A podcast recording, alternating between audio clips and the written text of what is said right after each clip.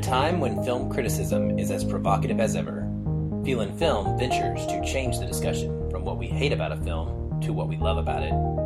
We judge more on emotional experience than technical merit because every movie makes us feel something. Welcome, listeners, to another Feelin' It spoiler free review. I'm Aaron, one of the co hosts here at the Feelin' Film podcast, and this week I am taking you on a journey to a far off land that many of us will never get to see. I'm talking about Disney Nature's newest documentary film, Born in China. Born in China is the 10th documentary film released under the Disney Nature label.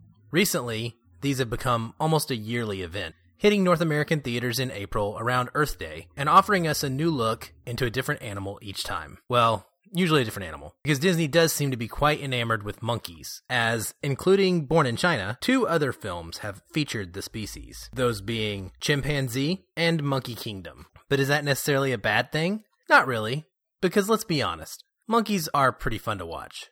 Now, if you've seen more than one Disney nature film, you already know the formula by heart. Take one part incredible footage, one part A list narrator with a recognizable voice, one part humanized and emotionally affecting narrative built around the animal actions, and combine and wait for audiences' hearts to flutter. So much like Patrick and I discussed recently on our review of The Fate and the Furious, you have to ask yourself is this repetitive storytelling a negative? Again, I have to say, not really. Disney nature films are inherently enjoyable, and if the formula is working, why change it? On to the specifics, though. Born in China is narrated by the soothing voice of John Krasinski, uh, he of The Office fame. And let me tell you, this is a big plus. I don't think that I've ever met a person who doesn't enjoy this actor's work. His narration is unsurprisingly comedic in nature, but with a gentleness to it. This provides us with a uniquely diverse tonal experience, and one perfectly suited to the particular stories being told in this film. Those stories revolve around three main players a mother panda and her adorable, clumsy newborn baby, a majestic and elusive snow leopard with two new cubs, and a curious, savvy golden monkey.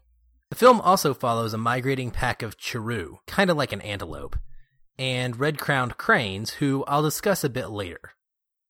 But these primary stories are the ones that we are shown the most of. The documentary gives us a stunning visual look at areas of China. Our endangered giant panda lives in the Wolong Nature Reserve in the Sichuan province in central China. Forgive me if I'm getting any of these pronunciations wrong, I'm doing my best. While pandas are not the most interesting of animals to watch, they are really darn cute, and that's entertaining enough to just see them laying around. The tale for this particular animal revolves around the newborn baby growing into independence as its mother is patiently helping it along. In the Qinghai province on the northeast rim of the Tibetan Plateau, at 5,000 meters above sea level, we meet a snow leopard and her newborn cubs, and we follow them as she roams, claiming her hunting ground in search of wandering prey. We see also how she must defend her territory against rivals, and always be on the hunt to ensure her cubs are fed. The visuals of this snow leopard are probably my favorite, and it's also the most powerful and emotional one of the bunch. I do have cats, three of them, so I may be a little bit biased. Then we have Tao Tao, the golden monkey who feels replaced by his family's preferred interest in his new baby sister.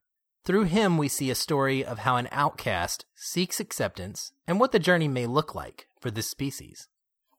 Watching these playful creatures swinging around the trees never gets old and provides endless smiles. So, without saying too much more, because there are story arcs here that can be spoiled, I will tell you that the narrative is compelling enough to keep adults and children interested. You will likely feel invested in these groups of animals as you see their lives play out over about a year and a half period. The dynamics of the animal families are played out for dramatic effect, and will definitely tug at a few heartstrings, while also keeping you enthralled by their daily struggle.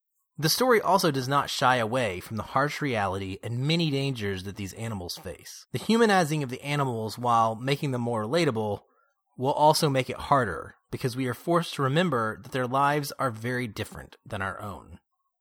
Those with young children may find themselves needing to explain things a bit. However, Looping back to those red crowned cranes, Born in China uses them to tell of a Chinese mythology where the souls of animals are carried by cranes far away so that the animals may be reborn and begin a life cycle anew. It's a message of reincarnation that, while I don't necessarily agree with, I understand the sweetness of, and I think that it helps soften the blow for younger kids. It may also service or serve as a good conversation starter about the differences between humans and animals, our lives, their lives, and why we should respect and care for them more than we usually do. My emotional takeaway from Born in China is fascination. The relatable way in which Disney Nature approaches these films allows us to connect with these animals in a way that a more traditional documentary might not. Sure, we are assuming much in evaluating their actions and placing human emotion and ideas onto them. But learning about how they interact with their environment, their family dynamics, how they survive, it's all a very incredible experience, and one that provides us with reason to be more compassionate and supportive of initiatives like the Worldwide Fund for Nature, which this film supports. The stories I saw here will always stick with me, and I'll never view any of these animals quite the same way again. So, in summary, Born in China is a wonderful experience for families and highly recommended. There's a wealth of discussion material here for those who want to engage their kids and talk about the various animal lives. But the documentary also works just fine for those who want to be amazed at the landscapes and incredible shots that are pulled from over 400 hours of footage. Hopefully, this brief look at Disney Nature's newest will help you discern whether it's worth your time. Next, they are bringing us a story about dolphins, and I am very excited about that, as I have a particular love for the ocean and sea life. If you do see the film, we'd love to hear from you. You can contact us via email, uh, which is located on our website. You can reach out in our Facebook group or on Twitter and share your thoughts and feelings about what you saw. And if you're interested in more content and robust, spoiler filled discussions that dive deep into movies, check out our episode catalog that is ever growing. Thanks as always for listening. Stay positive and keep feeling film.